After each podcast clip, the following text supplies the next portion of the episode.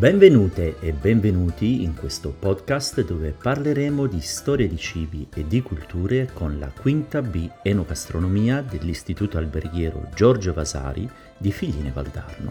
In questo episodio Vincenzo ci parlerà della Grecia.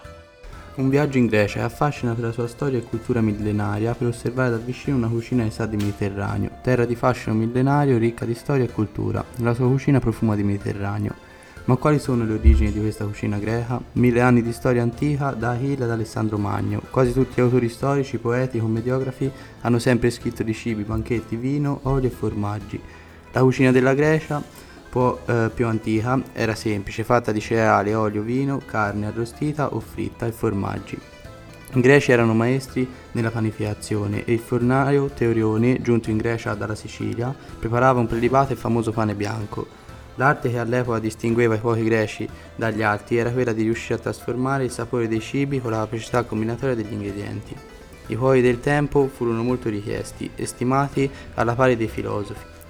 Categoria professionale che poteva vantare una divinità, la dea Adefagia. L'arte culinaria si acquisiva a seguito della frequentazione di corsi della durata di due anni e per poter esercitare il mestiere si dovevano sostenere esami finali rigidissimi. Un gastronomo molto famoso fu il poeta Temagias di Rodi, che scrisse 11 volumi sui banchetti dell'epoca e partecipò anche alla fondazione di una grande accademia di cucina.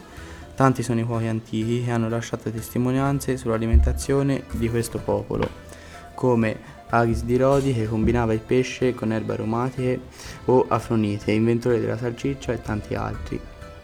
La Grecia fu conquistata poi dai Romani e i cuochi greci iniziarono ad assumere il ruolo di domestici, influenzando così la parsimoniosa cucina.